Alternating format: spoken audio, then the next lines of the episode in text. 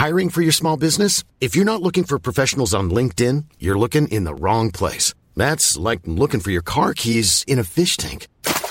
LinkedIn helps you hire professionals you can't find anywhere else, even those who aren't actively searching for a new job but might be open to the perfect role. In a given month, over 70% of LinkedIn users don't even visit other leading job sites. So start looking in the right place. With LinkedIn, you can hire professionals like a professional. Post your free job on linkedin.com slash people today. Recently, I sold a pair of my mother's Georgian demi-lune tables at a weekly auction in London. Made of mahogany with marquetry around the edges and with simple straight legs, they received no interest at all for three consecutive weeks. In the fourth, the hammer fell after a maiden bid for just £42. The tables were a permanent feature of my youth, but though I ate countless meals off them, I hardly ever got to see what they looked like. Mum, who had inherited them from her aunt, considered them so precious that they were covered in several layers of tablecloth that only came off on state occasions. A couple of days after the sale, IKEA, the world's biggest seller of tables and other furniture, announced the appointment of a new chief executive and reasserted its intention of world domination. The two events have fused in my mind, and I've decided that the tables are turning. The market for brown furniture must have reached its bottom. My bet is during Jesper Brodin's rule of the kingdom of Billy bookcases and Ektorp sofas, growth will falter. He will not achieve the company's goal of selling 50 billion of Scandi tat by the end of the decade. The trend for modernity will peak. We will all rue the day we followed IKEA's order to chuck out your chintz, and we'll want it back again. Already there are signs. On the radio the other day, I heard Laurence Llewelyn-Bowen, the designer, mocking the world's insistence that our homes are practical. We do not desire practicality from sex or food, he argued, so why do we demand it from our furniture?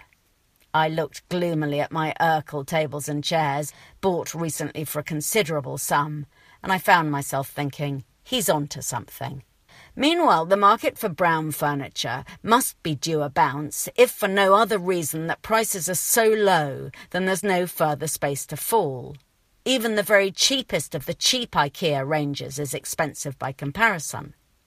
I've just consulted the catalogue and found a dining table for £55 called Olov.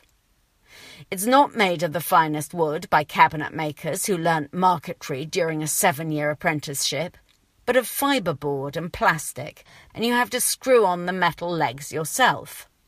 When I sold Mum's tables, I also sold her handsome mahogany secretaire, leather lined with claw feet, secret drawers, and the gleam that comes from a couple of centuries of elbow grease. It fetched a £120. IKEA sells no such item, but an undistinguished Hurdal chest of drawers made of cheap pine, and again with no craftsman to help as you flail about with an Allen key, costs 250 quid. There are decent reasons why the price of antique furniture has fallen. With everyone crammed into tiny flats, there's no space for anything big. And as no one writes letters anymore, there's not much use for a writing desk, even one lined in leather.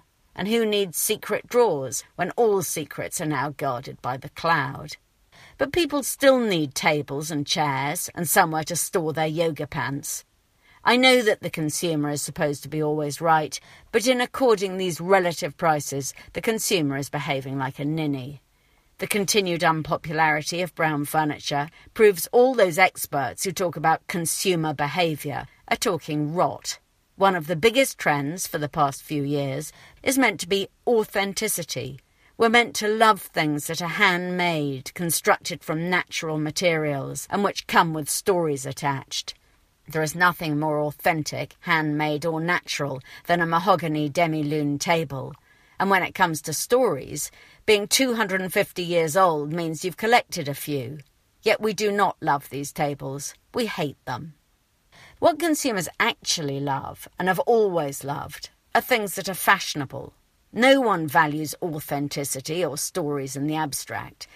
We only like them if we can attach them to something that we already desire because all our friends desire it too. Fashion will turn, as it always does, and brown furniture will come back in. And then it will be bad news for Mr. Brodin and his team at IKEA, but jolly good news for the new owners of Mum's beloved furniture, who got themselves a bargain.